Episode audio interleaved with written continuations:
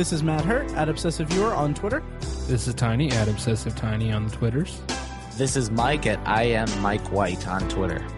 And this is ObsessiveViewer.com's The Obsessive Viewer Podcast.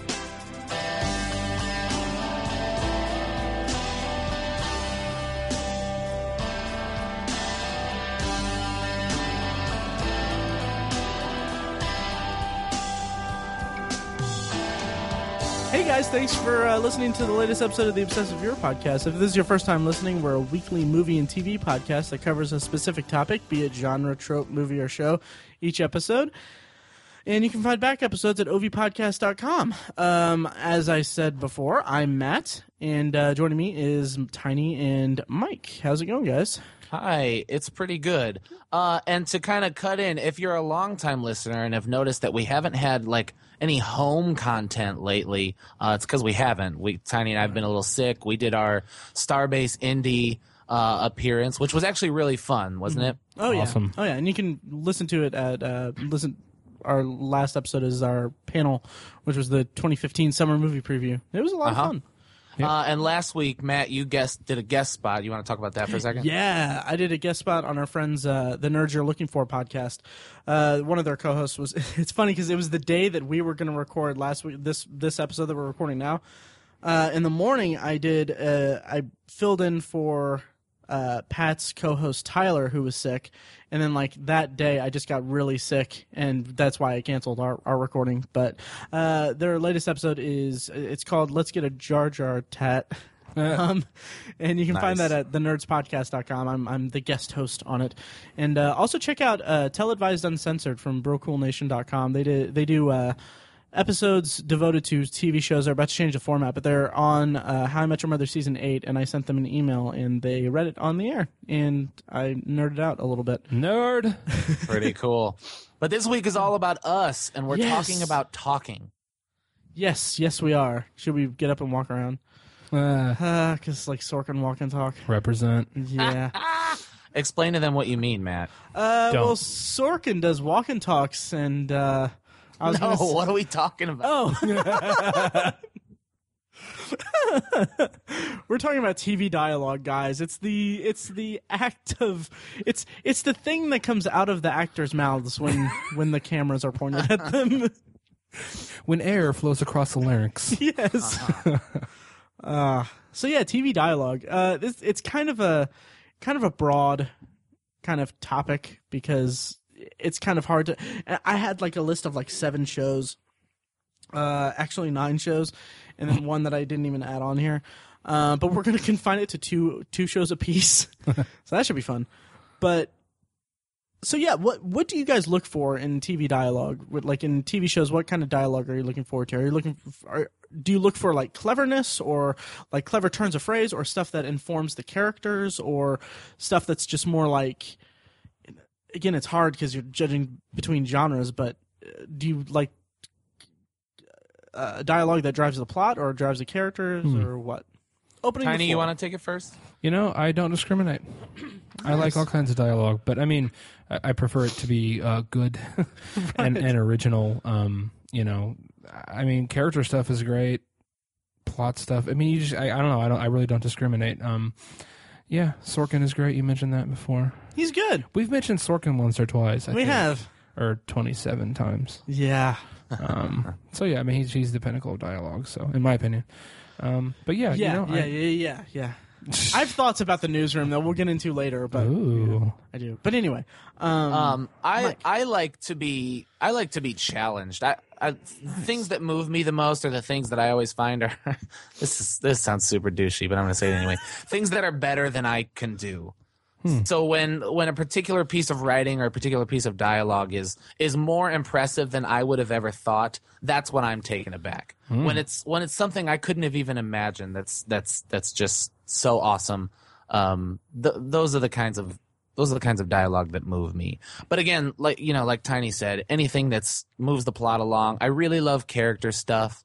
Um, and then I've I've even said before, joke density on a show is really important to me. I'm not going to be talking about any comedies. Uh, I think it I think it goes without saying that you know, I I love some amazing shows with some amazing, hilarious dialogue, namely uh, Seinfeld, happy endings. But um, so we're, we're ta- I'm talking about drama today, but it's all good. Nice. And when you said that you like dialogue that that challenges you and stuff, I I wanted to cut in, but I didn't want to cut you off. But I wanted to say that's exactly why I don't watch porn because you said that it's stuff that's better than you. Anyway, Right, except that you wouldn't be you'd be lying Uh, is that a compliment? because you watch a lot of porn. Oh, I thought you said that. I was just trying to make a joke about me being inadequate. Uh, some great dialogue we got going so far. yeah, this is Yeah, going to this cut is- so fast. So anyways, the dialogue. Who wants to go first? that totally backfired. a little bit. Which is my favorite kind of porn. Um, I did. a- I just did a lot of talking. Tiny, you go first. Sure. Uh, ironically or not ironically at all, the first show I'm going to talk about is an Aaron Sh- Aaron Sorkin show, which which uh, recently um, concluded. It is the Newsroom. yes. Um, had three seasons, far too few, if you ask me. Mhm. Um, but th- there there's something that kind of runs throughout the show that really stuck out to me because it's it's something that I believe in very um very vehemently and and it's something that's important to me so it kind of stuck out to me um I said me 17 times uh Speaking of you, Tiny, why do you think? Why is America the greatest country in the world? Yosemite. um, but throughout the show, there's this this kind of running theme about how the integrity of telling the news is constantly being compromised by industry or by ratings or by some some powerful person who happens to own a news corporation. Um, and that, that that is a constant I would say pretty much every episode conflict that we see throughout all three seasons of this show. Um, and it creates some amazing dialogue because I think both sides kind of have a point. Um, one of the, one of the characters is Reese Lansing in the show. He is the head of I don't I can't remember. There's so many Yeah, people in the show. really- It's but he's he kind of he basically runs the fictional news network, Mhm. and he is constantly battling with the people who produce this new show, trying to get them to do new things to boost their ratings. Where of course they don't care about their ratings; Right. they care about reporting news well and reporting quality stories to their people. That's you know they want everyone to be informed, and so that that is just a constant thing that's going on throughout the show and just the dialogue it creates is absolutely beautiful in my opinion um the, the matt kind of launched this off with you know what what do we look for? And one thing two things i look for are wit and intellect. And those two things are rampant in this show um, because everyone is that, that's kind of some people say it's sort of a weakness of Sorkin's writing is that everyone is ridiculously intelligent and mm-hmm. everyone is super witty. Like every character is witty and intelligent. It's like it's, that that doesn't happen. There's no there's no filler lines at all. exactly. Yeah. Everything is poignant. Mhm. poignant to a fault. Um, but I enjoy that. It's it's it I can separate that out because this is fiction. You know it's not real. Of course in real life that's that's not going to happen but this is a fictional thing here. Um, so that's what I love about those scenes throughout the whole show.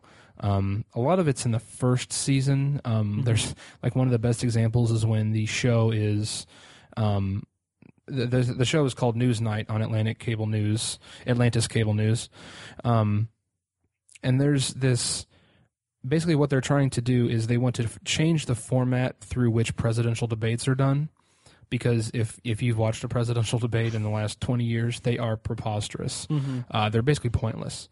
And they have this desire to change them to where you will actually get information and actually learn thing about learn things about the candidates and won't just be talking points um, but of course no one wants to see that Right. it's it's not going to be good ratings.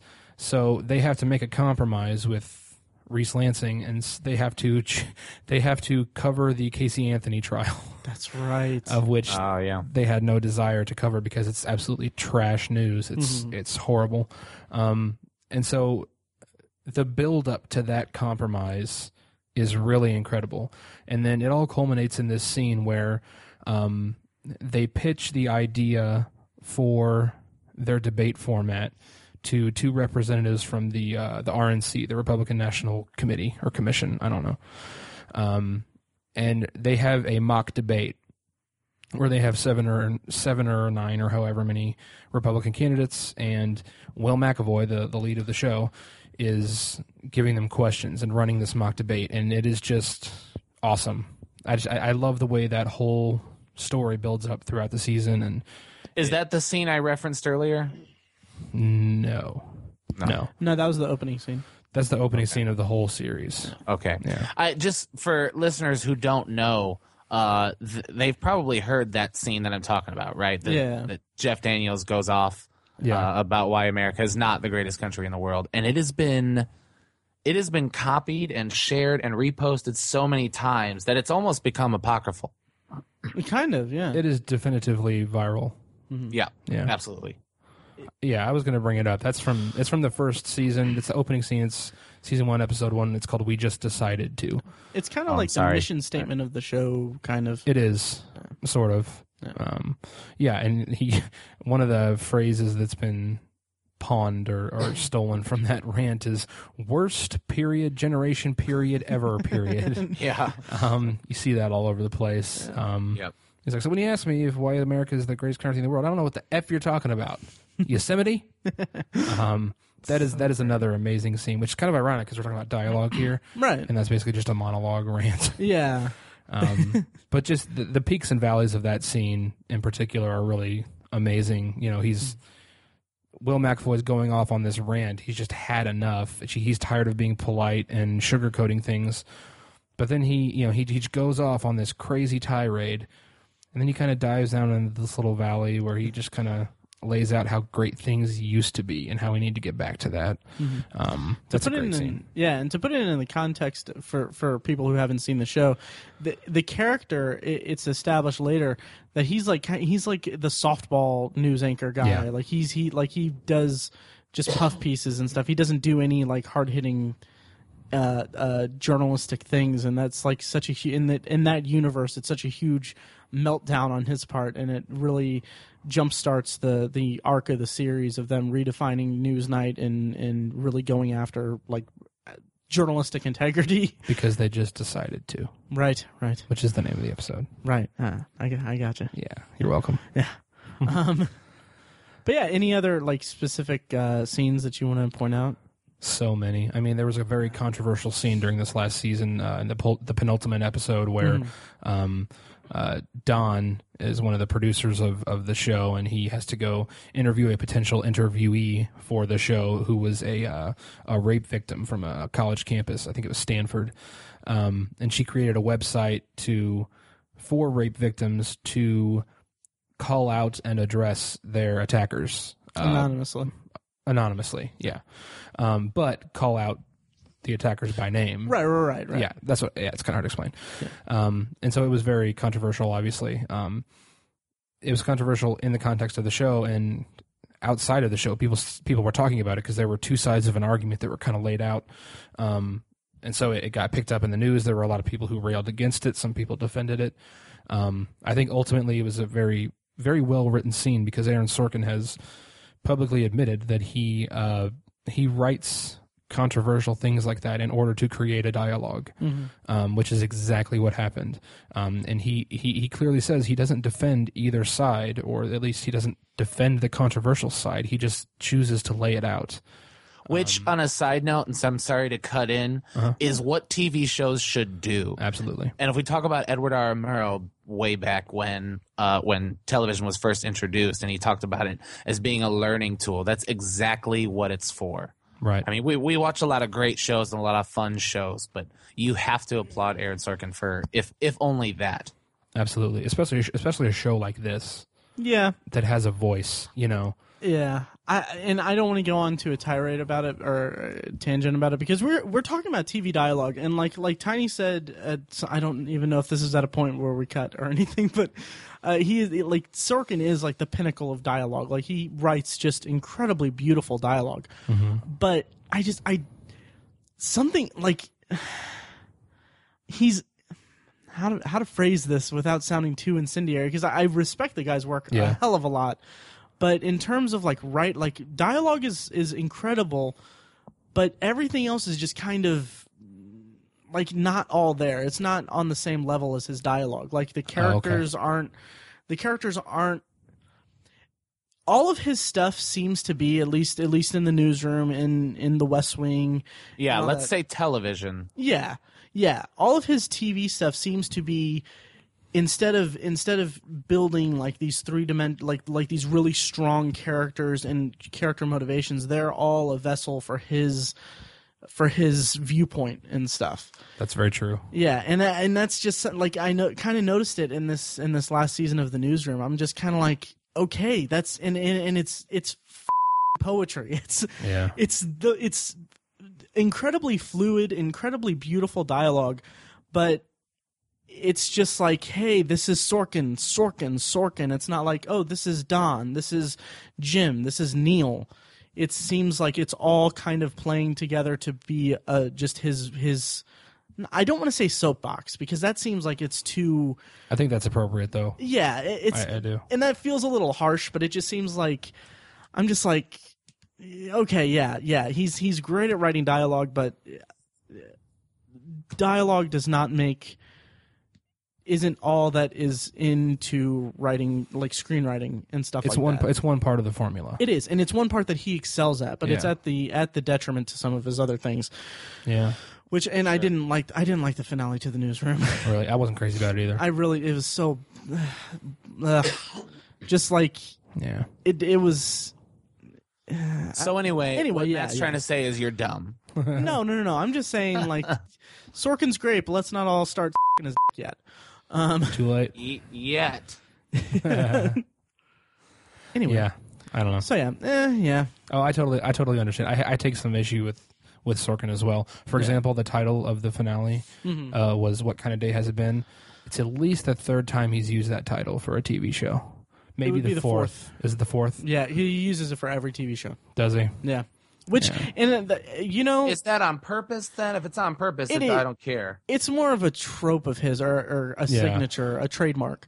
Um, Yeah. It's well, he, and it, that's just one example. He re he, his writing is very cyclical. yeah, there, Um, there's such a great YouTube video that shows like the, all the recycled Sorkinisms Yeah. that appear throughout all of his stuff. There's always pregnancies placed certain areas Yeah. of series.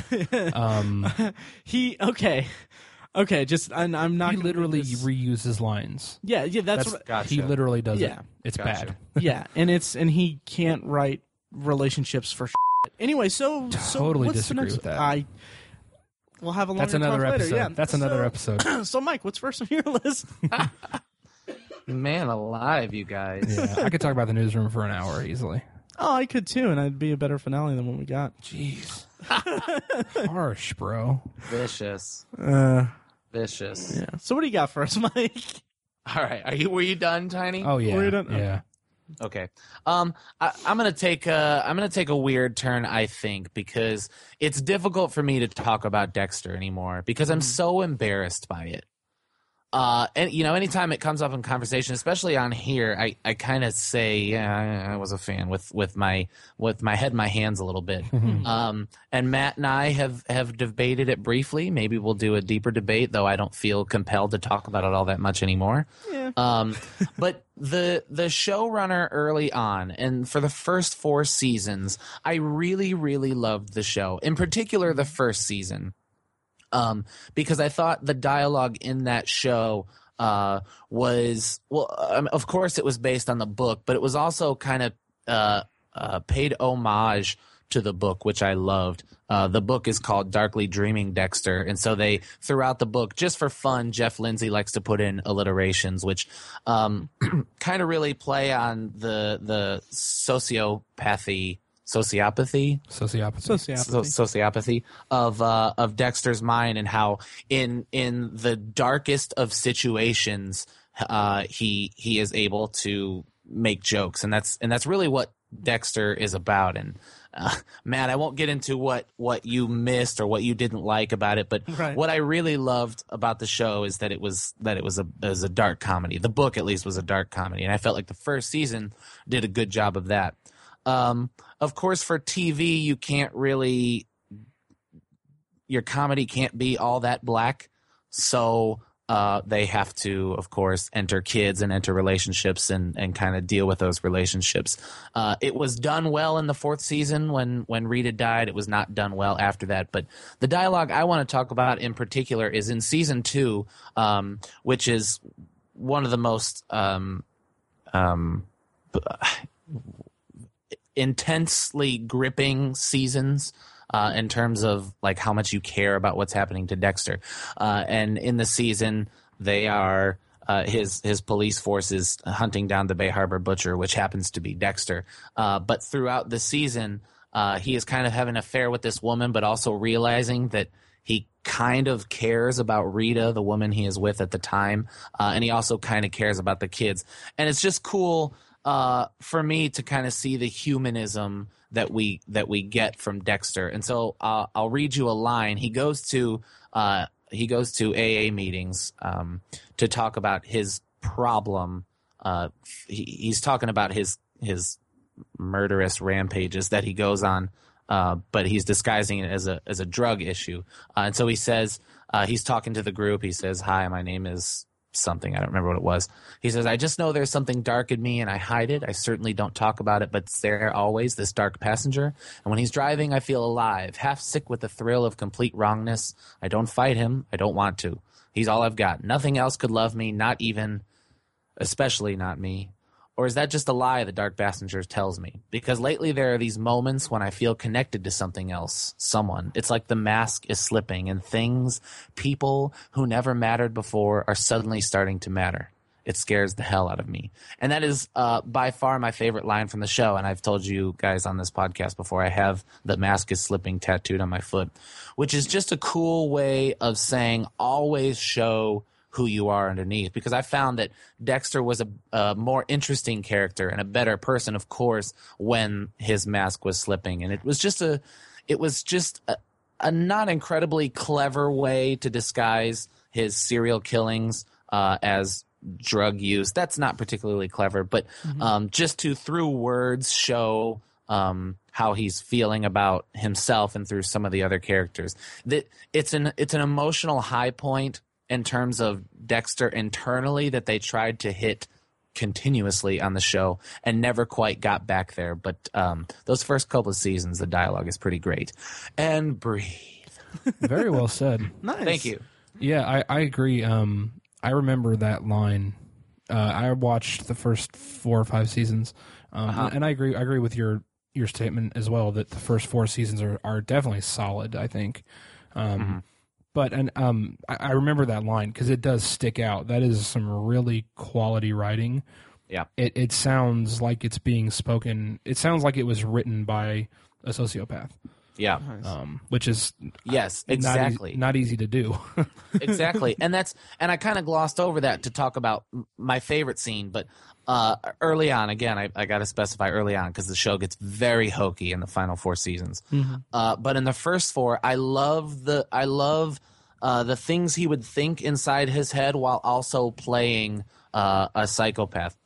I, you could see michael c. Hall as dexter play a human being and I, and I really enjoyed that sometimes. Those are those are some um, dialogue highlights for me there's a scene there's also another scene where he he meets the guy he thinks is the ice truck killer at the beginning who he thinks is kind of taunting kind of playing a game with them and he sits down at the table and he has his internal monologue about finding the person who who wants to play with him and he really really does. And the guy looks at him and goes who the f- are you?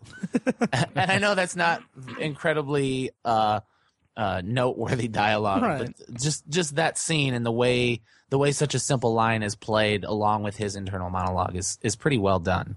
Nice. I would say that that definitely counts. Obviously, yeah. All right, well there you go. that's awesome. So Dexter early on had some really great dialogue.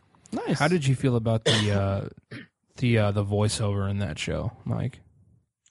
Um, I liked it again because it was it was exactly how the book went, and I and I thought it paid homage to the book, and I also liked that you got um, th- that Dexter Dexter the show knew that Dexter the character was an unreliable narrator. Mm. Uh, once again, I think they lost sight of that in the final four seasons. I, I really can't explain enough how much I hate the end of Dexter. Uh, but but I think early on they had a grasp on the the fact that Dexter is is completely unreliable. So much so that in the from season two on, uh, or season three on, three and four being the good ones, uh, his his voice of reason is his dad. But Dexter doesn't believe in ghosts, and we're not to believe it's a ghost. So it's really Dexter talking to himself, and we kind of get that wink all along. So so I kind of liked it. I agree because I t- I've said before I'm not a fan of voiceovers at all. I think they rarely work, but I, th- I think this show is an example of one that works because I, I don't know how you write that character without an internal di- monologue. Yeah. So Right. Yeah, and I've I've softened on my stance about there being like an, an internal monologue in that in that show. I haven't I haven't watched it. I haven't watched any of the show in mm, several several several years. But I like I remember having just such a bug up my ass about like, oh my god, that's such a crutch. It's so dumb. But it, but like it fits because like you said, it's just you know it's it's it's his character. Like that's the best. That's the only way you can really Right. uh like showcase that character because Right. yeah so so i can and see it's that and it's from- with with the dialogue again i'll say it again you you see this is so stupid obviously you you hear what he's really thinking but you get to see him play a human being while also hearing what he's thinking and, and i think that well, I th- I think it's more like the the inner monologue is actual. That's actually Dexter. What you're that's seeing. What that's you're exactly seeing, right Yeah, what you're you're seeing, seeing him is him is- pretending Yeah, right Right. that's the character. Right. Cool.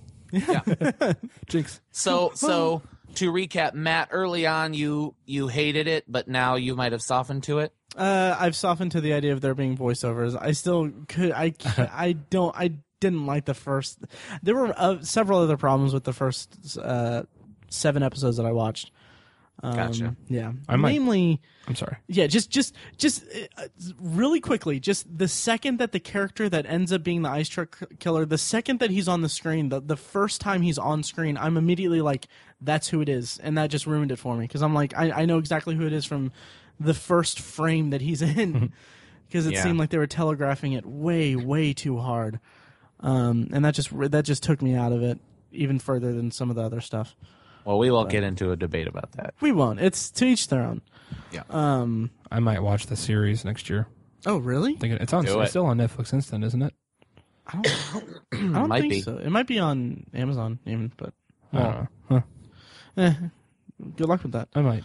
Um, yeah. So my first one, like I said, I have like seven, nine, twenty shows on here, but I'm gonna go with uh, one of my favorite shows, and it's so underappreciated because a show came along after it ended, and usurped or, or took all of the all of the viewers that it, that the sh- this show should have had went to this show and it, it, it feels like such a I'm being very vague. My my choice is The Shield and the show that I'm talking hmm. about that came out afterward was Sons of Anarchy, which is a vastly inferior show.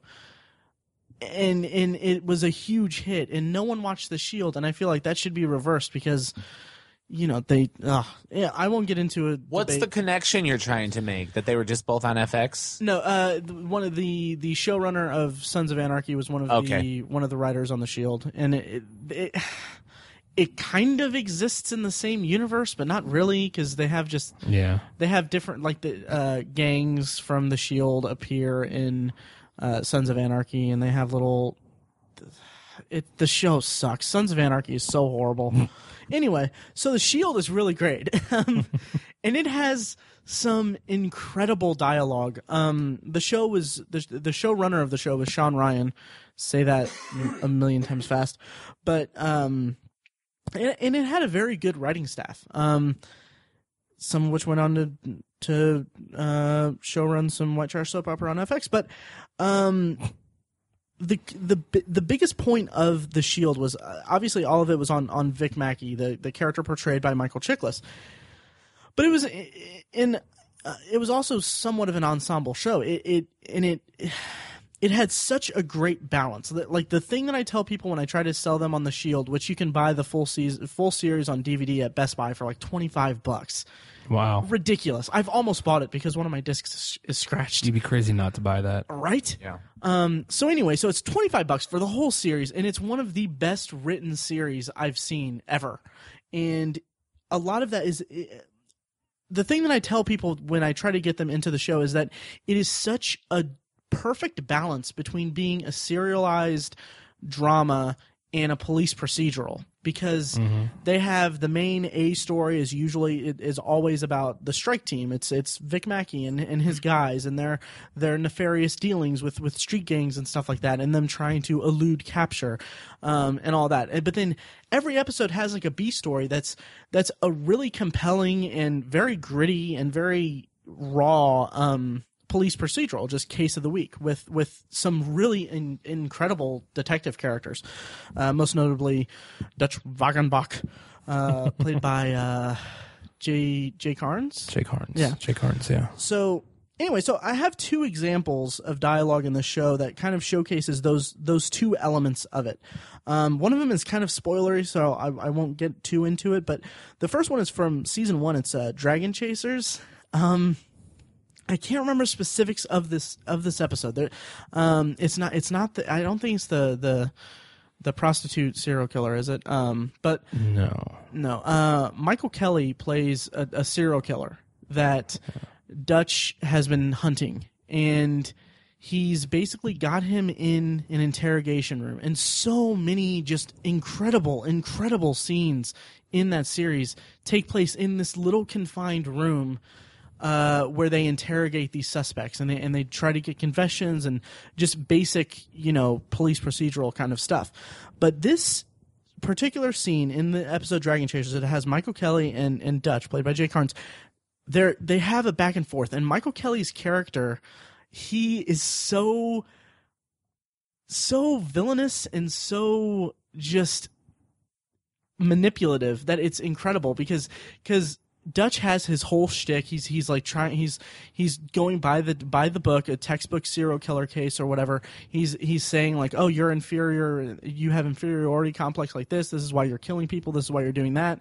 And then like he leaves the room and then he comes back and the guy has written on written on like the board or something Dutch's name and he basically just turns it around and says like says like all this stuff to him to Dutch and like basically hits everything on the head like Points out all of his character flaws. all of his character flaws all of his insecurities all of his everything and then and then there's like other subplots I think this is around the time where he's trying to bang Danny Yeah. um, the female uh, uni cop.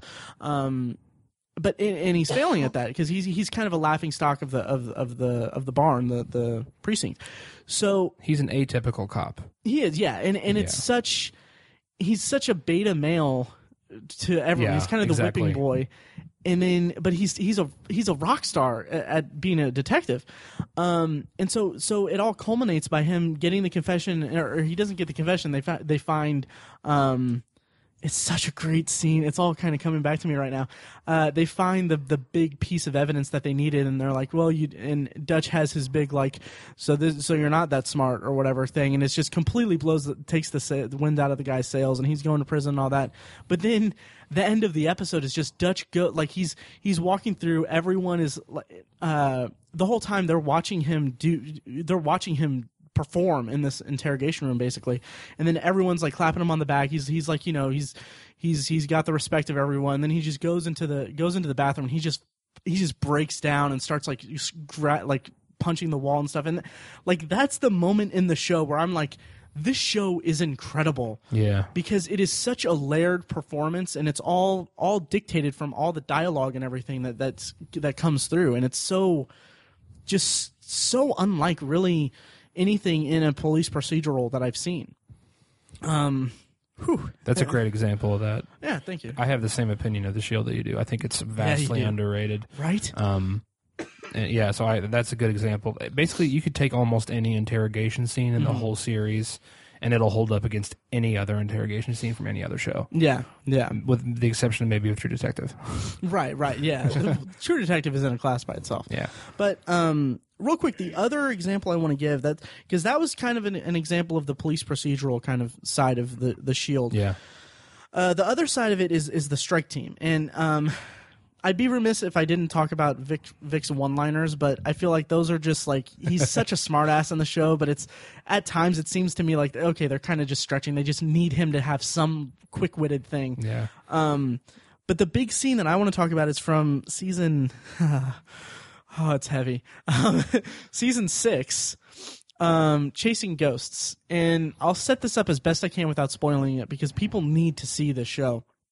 Um, Yeah, you can't set this up. I can't set it up, but it's such a powerful scene because it builds off of not only this season, season, season and a half long arc that's been building up from this big event earlier in the earlier in the season, but it's also building off of their entire relationship throughout the entire run of the series, mm-hmm. going back to the first episode of the series, and it's it's so powerful the way that they just go back and forth, and it's and it's so clear because on the surface when you when you when you take apart what the actual components of what what they're talking about it's like it's one-sided. Like they could have made one character incredibly villainous and the other and the other character somewhat noble but it's such an it's such a, an anti-hero kind of dynamic that they're both wrong and they're both right. Like they both mm-hmm. have their own you believe it when they say like i was doing it for us i was doing this for us i was doing this f- to protect us and all that even though you don't really believe it sometimes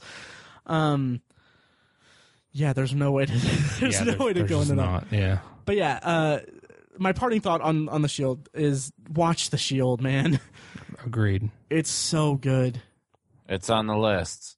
Would you Would you rather I watch The Shield or Lost first? Oh.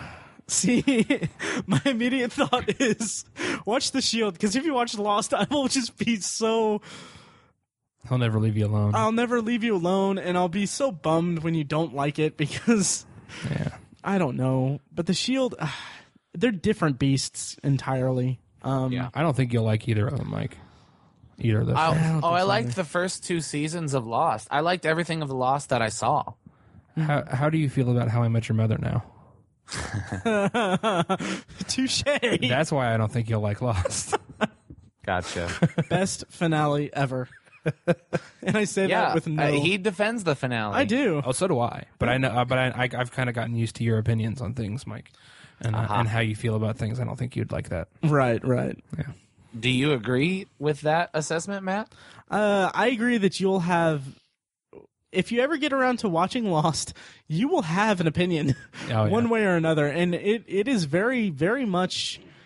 And and this isn't this isn't a, obviously this isn't a dig or anything uh, like that. I because I completely respect your opinion, but I I know how how Lost is to people, and like people who hate the finale for certain reasons, they're wrong. They're just completely wrong. But there are people.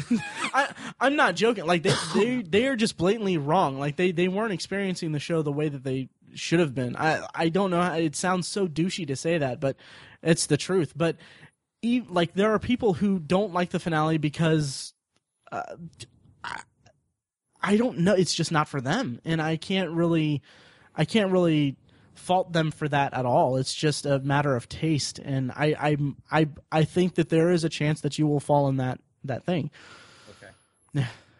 That evolved into a Lost discussion. it did it's been a while since we talked about Lost It has. Yeah, it has. Yeah. It has. It's fair. It's fair. Yeah.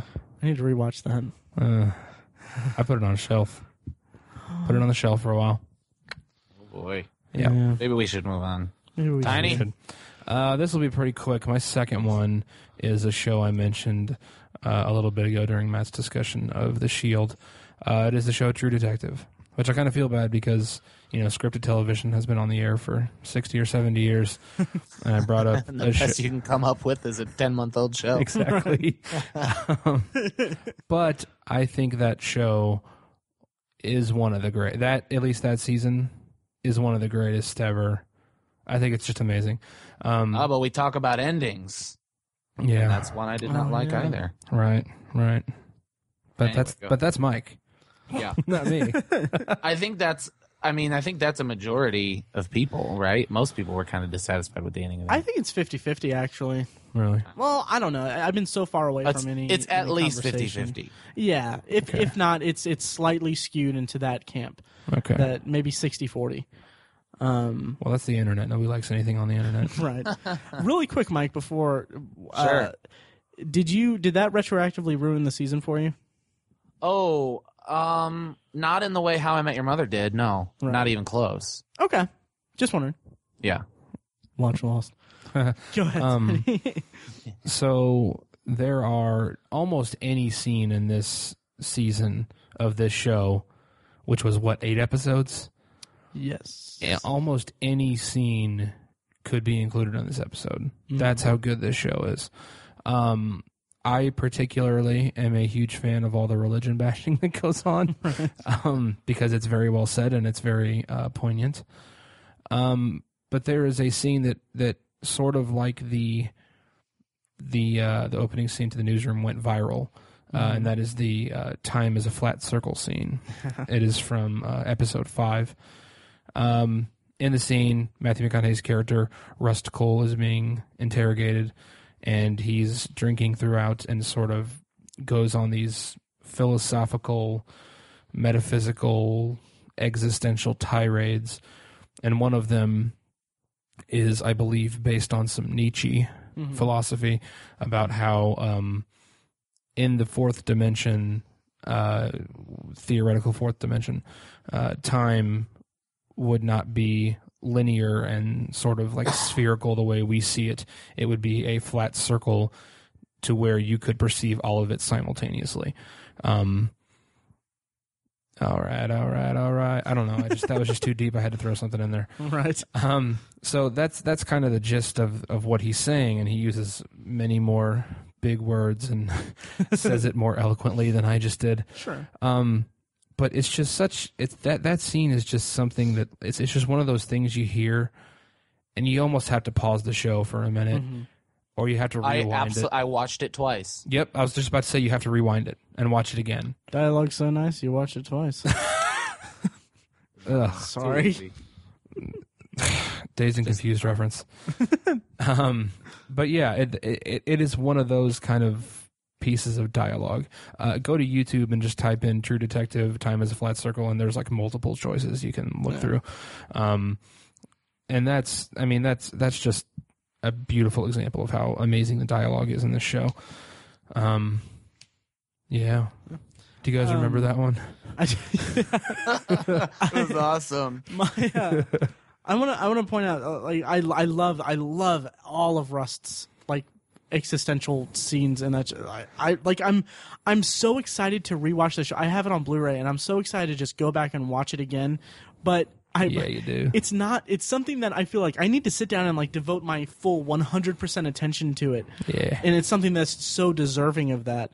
what are you um, doing? Are you doing Matthew McConaughey Is that what you're doing? Sort of with a in cra- response to all of this? You're doing Rust. just a little bit. Yeah. Oh, Yeah. I could take my shirt off. He's but- making little like stick figures out of stuff. Anyway, um, but I want to point out a, a scene also in True Detective that really that uh, like the dialogue of it is just the juxtaposition of the dialogue in the scene is so great to me and and really pinpointed why I like the show so much. It was the scene where they're describing the shootout, and it's so great to see the juxtaposition between them them t- telling the detectives in present day about about the shootout and and all that went on and then you see the flashbacks and you see that it's it's not what it seems and it's such a Right. great way to show like how much how much these characters are such are un, unreliable narrators in these first six or seven episodes uh it's five or six episodes. And it's so it it's it was just so great. It was it gripped me so much. Like that and it's it's one of those things that it it goes against what you think because it's because the way that they're setting up like in episodes before that they're setting up that there's going to be this huge gun battle and stuff like that and it's going to be like really intense and it, it's not that and it's in lesser shows would have shot themselves in the foot with that but it's it it's so so compelling Um, and it helps that it comes off the heels of, of one of the greatest sequences of television I've ever seen. The uh, the long shot thing, Tracking shot. tracking shot. yeah, Yeah, I love I love the the line where he says, uh, "Just like any other story, at the end there was a monster. Or there was a monster at the end of it, or something like that." Yeah. I, I should probably know it if I'm going to quote it, um, but it's something along those lines, and that is such an such a uh, an effective line, much like the rest of the show. Um, yeah, I, just, I can't say enough good things about the dialogue and basically every other thing about this show. it's just amazing. Alexandra Daddario. Oh my god, Yeah, and that. and her twins. But she was also in Texas Chainsaw 3D, and was she? Yeah, Yeah. she was like Oh. anorexic the, in that. Though. she's the final Oh. girl. Oh, good for her. it's good to see that she can rise above it. Uh, Mike, what's your next? one? Rise above it. I don't. Oh, okay. Uh, the next one I want to talk about is, uh, uh, you know, it's funny that you mentioned the 60 years of television. We pick recent shows. My show's still on the air. Uh, it's about to end, and I'm going to talk about Parenthood. nice. Yeah. Which is a show done by the creators who did Friday Night Lights, which I don't know. Uh, I don't know if either show is really known for its dialogue, but it's definitely known for its for its heart tugging drama. Um, which is which is done through character interaction. It's done through acting, but of course, it is done through uh, dialogue. Um, and every character has a chance to show some some awesome dialogue. I really really love Peter Krause as Adam Braverman. Uh, my favorite character on the show is is Dax Shepard's character, uh, um, Crosby Braverman. But the if you ask anybody, really, the best part of the show is when when you get a Zeke speech, and Zeke is kind of the patriarch of the family, uh, played by Craig T. Nelson, and uh, he's just kind of this old old war vet who's who's trying to stay young but kind of realizing that he's not so young anymore and also kind of trying to keep his family together this this big growing family uh, uh, and he is just he's stubborn at times but he's so smart most of the time uh, and you you always just if you don't have a good relationship with your grandpa or your dad you, you kind of like want to call him uh, and and try to try to fix it and try to glean some sort of uh, wisdom like you would were your grandfather or your father uh, Zeke Braverman. And so that those are the kind of characters. Uh, when you asked about like what kind of dialogue you look for, it's it's dialogue where the the character is someone you would look up to because of the things they say. One of the lines of dialogue that I want to talk about in particular is in, I believe it's the second season, and it might be the third. I could be wrong, and I apologize for that. Uh, but his granddaughter, uh, by the way, who he calls for the most part granddaughter, and he calls his grandkids grandson. I just think that's super cool. Um, but th- his granddaughter Amber does not get into college, and so she's drinking, and she gets into a car accident. And the the first uh, responder is Zeke Braverman. Uh, and so I'll just I'll just read it to you, and this is still one of my favorite lines of dialogue from any show ever, uh, and the the favorite from from this show. He goes, Amber, you know, I was two years in Vietnam. Do you know what I thought about? What I dreamt about? Coming home, having family, having grandkids. I dreamt you, Amber. And Haddie and Drew and Sydney and Max, these are his grandkids. We almost lost you, Amber. You had some bad breaks. You're not feeling good about yourself. You didn't get into Berkeley. Well, boo frickin' who. You gotta suck it up, girl. You're a braverman. You got my blood in your veins. If you ever do something like this again, if you even think of doing something like this again, I will kick your little butt all the way from here to the Golden Gate Bridge. You do not have my permission to mess with my dreams. Are we clear? And by the way, I got chills just reciting that to you guys. Damn, bro. I got chills hearing like that is such. I dreamt you. Are you fing kidding?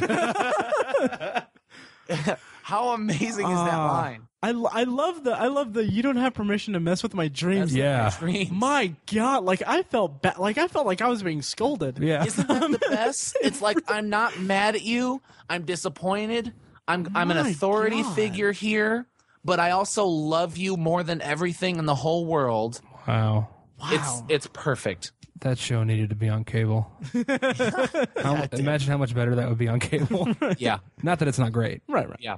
Wow. Man, and so and show. so that's the best one. Uh, I I I wish I could have saved some some more zingers for you later, but Zeke is full of ones like that. Nice. I dreamt you, he says. or Zeekers instead of Yeah. zingers. so uh, that's it's kind of my public service announcement. I've been meaning to talk about it uh, in potpourri for a while now because it's coming to an end, and I, I haven't had a chance.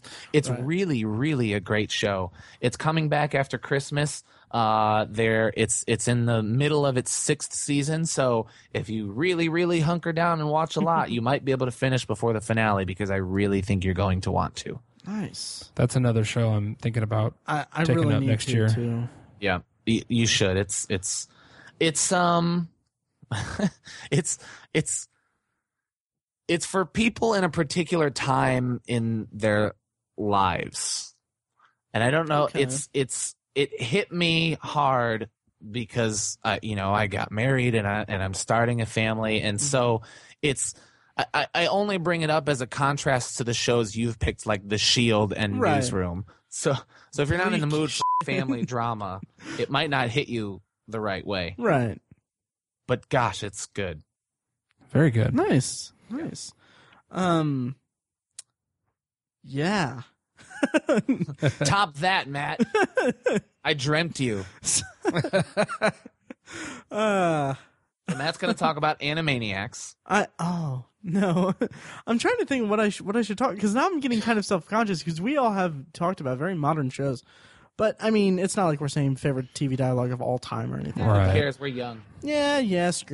it's not like we're saying favorite TV dialogue of all time or anything. Right. Who cares? We're young. Yeah, yeah, screw it. Um, so I'm gonna do this classic classic TV show, uh, House of Cards from, uh, yeah, uh, House of Cards. It, you know, and and I feel like we'll talk more about it, and we've we have talked more about it in the past. We did a we did a bonus episode devoted to seasons one and two, featuring Greg from We Are Libertarians, but um. I, I recently started rewatching it because we're we're planning a retrospective next month, and, and I want to kind of I wanted to watch the first two episodes um of the show.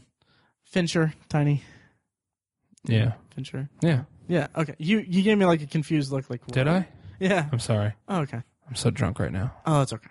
So, um, and I was just so struck by just the dialogue, and and one of the things that, like like I said, Mike about Dexter, me warming up to the whole over, uh, voiceover narration is, um. One of the be- one of the most compelling and, and best parts about House of Cards is that we get a window to uh, Fra- uh, Frank Underwood's you know psyche um, because he, he it's not a voiceover narration but he addresses the audience he breaks the fourth wall and does uh does he's basically um basically Zach Morris in Congress um no but he he breaks the fourth wall and he he talks to us and addresses us one of the the opening scene of the series is him uh walking out after hearing a um uh, walking out of his house hearing a car hit a dog and he's basically explaining to us why he is killing this dog and it's what's what's great about it is that in, in listening to the commentary on, on Netflix, which I love that also that they put the commentaries up for season one, it on Netflix. I love that so much, and I hope that they do that for season two. But anyway, um, this isn't this wasn't like a writing tactic on their part, um, not consciously or whatever. But I just remind I'm just reminded of I think it's I, I want to say it's Blake Snyder did the whole save the cat thing, or might, that might have been another.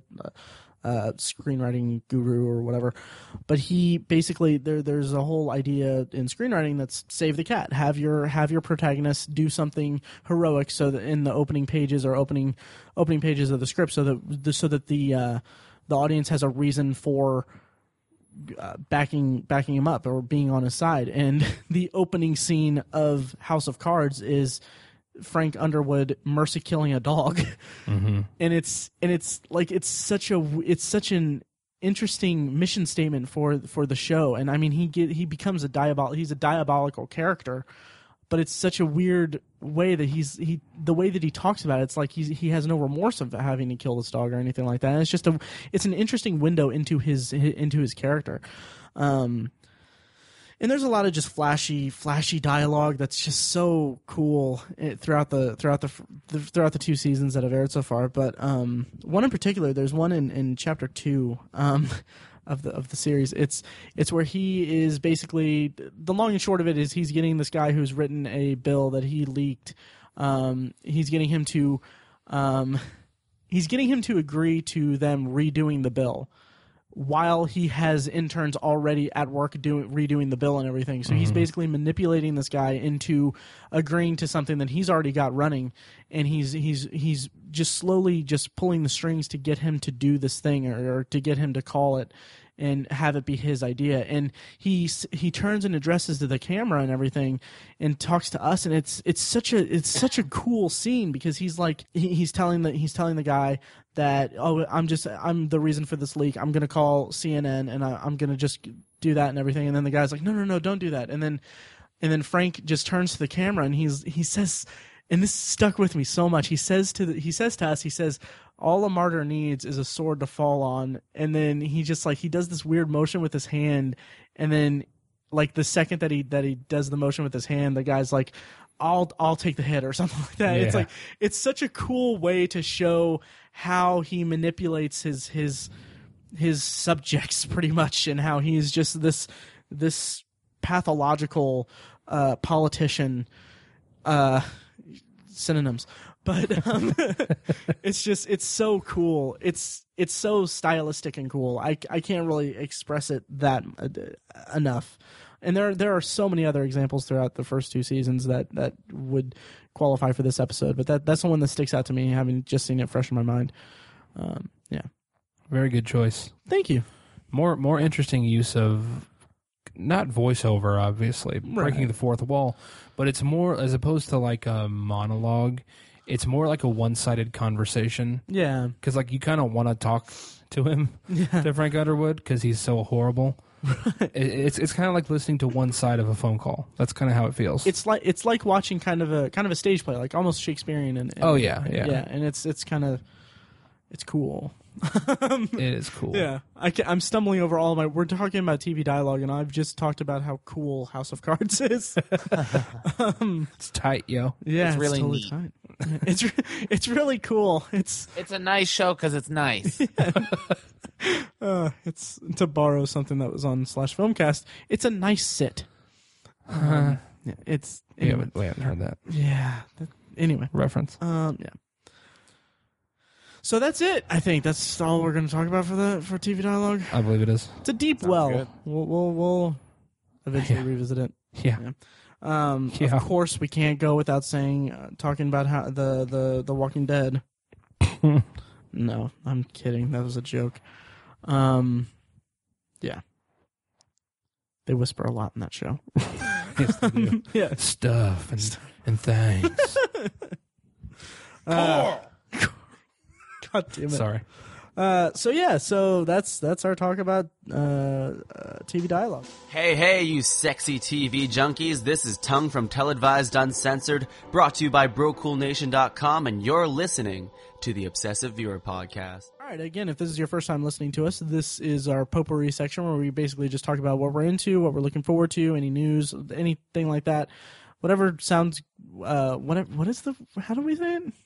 Anything we want as long as it smells good. There you go, Tiny. Hey. Uh, yeah. So, yeah. Who wants to go first? Mike, you haven't said anything in a while. No, I haven't. There's a lot to say. It's been a while. I know. What to say, what to say. I feel like as the resident comic book guy, uh, superhero fan, that I should talk about the, the Spider-Man and Marvel news and all the rumors that are going around. Um, but I just, I haven't really gathered my thoughts on all of those. And I, and I, I know that, you know, that we have found out that what they would do with Spider-Man if Marvel got a hold of it, right? Andrew Garfield would be out. They'd skip the origin story. Uh, they wouldn't focus on the romance so much, and he would appear in Civil War. But again, that's if they got a hold of it. And I and I just have a feeling that fanboys are kind of getting super excited for this thing to happen. That is really just rumor. Uh, and we know how desperate Sony is to make money. We've Yeah. we've seen them make an uh, uh, a really subpar reboot just to make sure they retain the rights. So um, I don't know. I I don't under I don't know the business side of it. I don't know what they're capable of, what they could do. Maybe if they could come to some sort of agreement, but uh, the the real pessimist in me just doesn't see it happening as awesome as it would be. And I- and I have you know, I have friends, I have students who are coming to me and showing, oh, these are the actors that they're thinking about for Spider Man, and I'm like, uh, you're cute, but uh, keep dreaming, buddy boy. Wow. So I don't know. Yeah. yeah, that's it's such a sad thing because Sony wants the property to make a crap ton of money off of it, Right. and they're only using it to make money. Whereas Marvel, you know, would be loyal to the character and you know interested in the art like they should be. and Marvel has the the foundation from which it would be a low risk for them to introduce Right. it, and the fans would would be clamoring for it, obviously. Yeah. But I don't see they can talk as much as they want, but I don't see Sony being desperate enough to sell off one of their most prized properties um, in such a competitive genre. I, don't, I don't know. No, they absolutely won't sell it off, and and I don't think that's even an option. Okay. But coming to some sort of agreement is is kind of what people are talking about. like a co-venture thing or something. Yeah, but again, I just I just don't know. And so if you don't mind I'm going to switch gears because I just the the the answer to all of this is I don't know. It all depends, right? Okay. Um what I really want to talk about is that I saw Kirk Cameron saving Christmas. oh, Oh, putting the back in Yeah. Christmas. If you So we, Everything. we saw this movie. We were kind of looking for what to see uh, last week, and and I had seen the trailer for Kirk Cameron Saving Christmas, and I and I had heard the backlash from everybody. I mean, even Christians are hating this movie, uh, and so we were kind of just interested. So I watched the trailer and just read reviews, and it's it's awful. It was, I mean, just awful reviews. It is now on IMDb officially uh, the lowest rated movie on IMDb. It is number one on the bottom 1,000 officially, which is awesome. love It It had something like a three on Rotten Tomatoes, which is amazing. yeah. Um, and so I, I won't get into a whole lot of detail because I, I don't want to give Kirk Cameron too much of my time. But uh, I, mean, everybody knows where we stand uh, about the kinds of things he's talking about. But what is most troublesome is that he just he tries to make these new analogies for why the excess at Christmas, why the tree and the decorations, and why the Santa and the material things are actually good and doing service to God. And and there are a great number of Christians who would disagree with that right? He at one point says you know all the all the material things that we buy all the gifts all the biggest turkey you can buy the biggest ham all the this and that that you buy uh, is material. And so it it honors jesus because he gave his material body for us Wow. I mean, it Wow. is seriously. The movie is those kinds of analogies. The acting is unbelievably bad. Uh, hi the guy who plays his brother-in-law is in the car, and he does kind of like a even worse than Family Guy repeat stutter. You know, like when he doesn't understand a point or he's trying to make a point, he'll he'll repeat himself a hundred times. Literally in the theater, I went, "Oh!" out loud Oh, wow. because I couldn't. I mean, I had to. I had to vocally emote somehow, and so I did that. and uh, and there was a a woman and what looked like her teenage son in the theater, and at the end of the movie, they applauded the movie. Oh no! Yeah. You had like an involuntary reaction to the movie. I did. I could not help myself, but to, but That's to terrific. just exhaust every bit of emotion I out had- of my throat. I had no idea that's what the movie was about. Me neither. Yeah. So it's he, it's atrocious. It's it's offensive, and uh, and uh, what what makes me happy uh, is that you know one one thing we can agree with with the with the Christians is uh, is just the the the corporate nature of of Christmas nowadays. you know? Yeah. that we we can all agree on that, right? That's that's one thing that uh, that we that we've all said. I mean, we I take part in all of it, and I love Christmas. But the Same I mean, Kirk Cameron is just is just a madman. It He sounds is like crazy. he's he just is crazy. Yeah, it's it sounds like he's just shilling for like did did was is this like all paid for by product placement and stuff like that? Uh, Like this Uh, only I have no idea. I don't think so. that's the only explanation I can come up with something like that. That's Yeah. such that's such the antithesis of everything. uh, yeah, they should change the name of Christmas to Consumermas, because that's what it's about is consumerism now. Yeah. That's funny. He, It's- he's he's They writing should, Tiny. he's riding the sinking ship of Christianity and jumped onto the sinking ship of Christ-filled Christmas. Yeah. it is. Uh, I, I, I don't know. Wow, I can't wait to see it. I, you know, I'm not. You're you not will gonna, be more angry Oh, I know. than. We saw God's Not Dead this year. I can't do that again. So, Wow. yeah, I'll see anyway, it when. when so there's finally that. mine. Yeah. Wow. Wow. Yeah. I'm excited. Yeah. Tiny, what do you got for potpourri? Um, I'm glad Mike brought up something Christmassy Oh. because Christmas, by the time this episode releases, will be in like one week, Yes. roughly. Yeah. So yeah, Merry Christmas, guys. Yeah. Um, I watched a phenomenal documentary. It is called "I Am Santa Claus," and in this movie, they follow uh, th- like four or five men who work as a Santa Claus uh, in the holiday season, and they follow them for a whole year, 365 days. Um, it is just really insightful and just it it does. I've said this before. It does what some great documentaries do in that it presents you with an idea, and it's sort of on on the path to that idea. It peels off, and you just start to you just start to learn about these people. Okay. You learn about the people and not about the fact that they want to be Santa Claus. Um, it's just it's so charming and I mean I laughed my ass off. I got angry. I cried. it was just really brilliant. Um, it is produced by uh, Mick Foley, who played the wrestler Mankind. oh, Um, that's awesome. who is a- I love Mick Foley. he's a delightful human being Yeah, He I've really seen that on. Netflix. I Yeah. think. Yeah. and far more intelligent than his public persona would lead you to believe. Right. Um, and he, he it was kind of a, a lifelong dream of his to play Santa Claus once, and that dream comes to fruition in the movie, and it's just really, really heartfelt and and and and warm. Wow. Um, it, it is it is a great documentary. It is on Netflix Instant.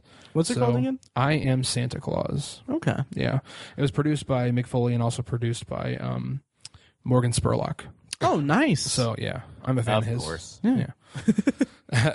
Um, he, he, you know, some of his stuff he's presented as a little controversial now, sure. but he, the guy knows how to make a documentary Yeah. for sure. So Nice. yeah, it's very good. Please watch it. Cool. Yeah. Cool. Also, I'm still doing my project 365 movies, 365 days. I haven't calculated it today, but I'm like four or five movies behind. Oh, tiny. I know. Uh, don't let us down. Yeah, If I, you let us down, you're off the podcast. I know. This will be the worst thing. I it will would not- be the worst thing you're gonna ruin Christmas, Tiny. for everybody. Everybody. I won't. I will. I will complete it. I recently started dating someone, and we've been spending a lot of time together. So um, it's all her Oh, fault. That's Blame when her. it stops. Right. No, I'm just kidding. It's been amazing. Um, so yeah, I I will. I'll, it's crunch time. I'll have to do a little marathoning over the next couple of weeks, but I will complete this project. Nice. Nice. So yeah. And then do it again next year. Oh. And then do it again next year. Nice. It'd Double s- it next year. Yes. Jesus. Has it been a challenge? It has. Especially the past several months, couple months, it's Mm-hmm. it's it's turned. I mentioned when I first started it that I don't want it to turn into a chore, but I knew that it would, and it it did about a month, month and a half ago. Jeez. But I'm gonna do it. I'm so sorry for I your mean, problems. is a challenge. it is. Yeah. Ugh. So yeah, You're an Iron Man. thank you, man. Thank you, thank you, um. Maddie. Yeah. Coming off the super happy Christmas stuff, I'm going to talk about Kramer versus Kramer. Never seen it. oh, really? Yeah. Oh, it's about to expire off of Netflix uh, in January January 1st. So watch it. It's, right. um it's kind of funny because i haven't gotten a chance to watch any christmas stuff and this is such a we- like it's such a it's not a really hard watch per, se- per se i mean it deals with some very serious stuff i mean um uh, Dustin Hoffman and uh, uh, Meryl Streep are married, and she leaves him, and he has to raise a kid by himself.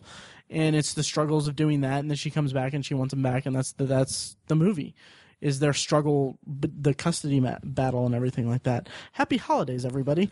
um, no, but it's it's such a a compelling movie, and it's so it's so cool. I almost said cool again. Uh, you can tell we haven't podcasted in a while. In a while. Um, no, and it's it's such. It it gripped my attention, and it, and I, I really felt for what Dustin Hoffman's character was going through. Um, not that I've ever been in that position before. I don't think I have any kids, but he, like his struggle. It's it's such a it's because obviously, and I I have some problems with the ending, but I won't get into it because spoilers and all that. But it's it's really interesting to see his growth as a character because he's this yuppie businessman who's who's all about his job and he's he just secured a new account and he's on the fast track to get to get this and that and get all these uh, promotions and everything and go places and all that. And then it's just like on the eve of this big big day in his career um, his wife leaves him. And and you can tell and like we talked about dialogue uh, in this episode and you can tell in the dialogue it's just so so interesting the way that they reveal like his his character because he's like you're really to do this today that um, this should have been the best day of my life or one of the five best days of my life and she's like well i'm sorry for ruining one of the five best days of your life or something like that i'm paraphrasing but um and there's just it, it- there's so much so many moments throughout throughout the movie are just so poignant and heartfelt that like him like uh, the simple act of him um struggling to to make breakfast for the kid and and that's called back later in the movie when you show when it shows his growth it's a really good example of of just a using silence and b um just sh- sh- charting the growth of the character. Um and the movie kind of falls apart kind of toward the end. It, i mean it, it kind of goes for maybe I'm just a dark person, but it kind of like wrapped up kind of neatly. Maybe. I guess. maybe, yeah. Don't watch Parenthood. but um, but no, I was very satisfied with the movie. The performances were really good. Um, it's kind of funny. Uh, Meryl Streep being like the powerhouse actress that she is, um, she's un- underutilized in, in the movie. Um, and it's it's a fairly early movie. It's from like '79, I think. Um, so she, and she's not really used that well or that much in it, but the, all of her the power of her performance comes through in her silence, um, especially during the custody um, dispute and stuff. Um, hashtag surprise courtroom drama, sort of. Not really surprise, but you know. Um. So yeah, that's mine. Do you want to do another round? How was Michael Richards in it versus himself?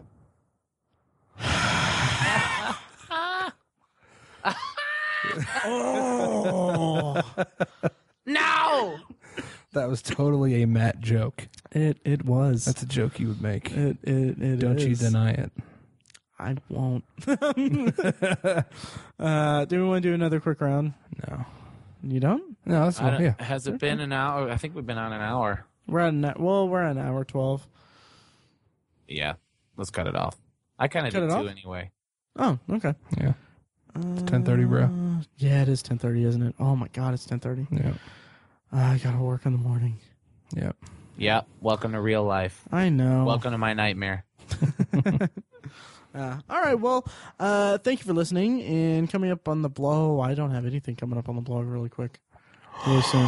I've I've been falling behind on my decade reviews. Uh, So what's what are we doing next week? Maybe plug that too. Come back next week for. Oh yeah. Uh, okay. So that's it for this episode of the podcast. Thank you for uh, checking us out. Uh, check out obsessiveviewer.com for some uh, interesting articles and reviews and stuff. I might try to work something out for Christmas. I'm not sure yet.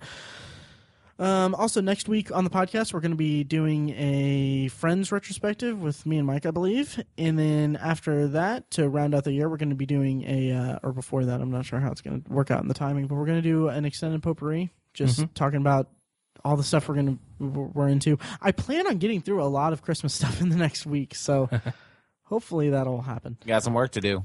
I do, I do. Love Actually is about to expire on Netflix. I need, Oh, to, I need to get that watched. Such a good Um, movie. I need to buy it. 10th anniversary Blu-ray. Great movie. It, it really is. Yeah. I mean, I'm not joking. It's a great yeah, movie. Yeah, Hugh Grant's in that dude. yeah, totes. Anyways. All right, well, thanks for listening, guys. We're gonna throw it to our pre-recorded outros. Um, anything else you guys want to say before we head out? Thanks for listening, everybody. All right, thanks, guys. Thanks. Thanks.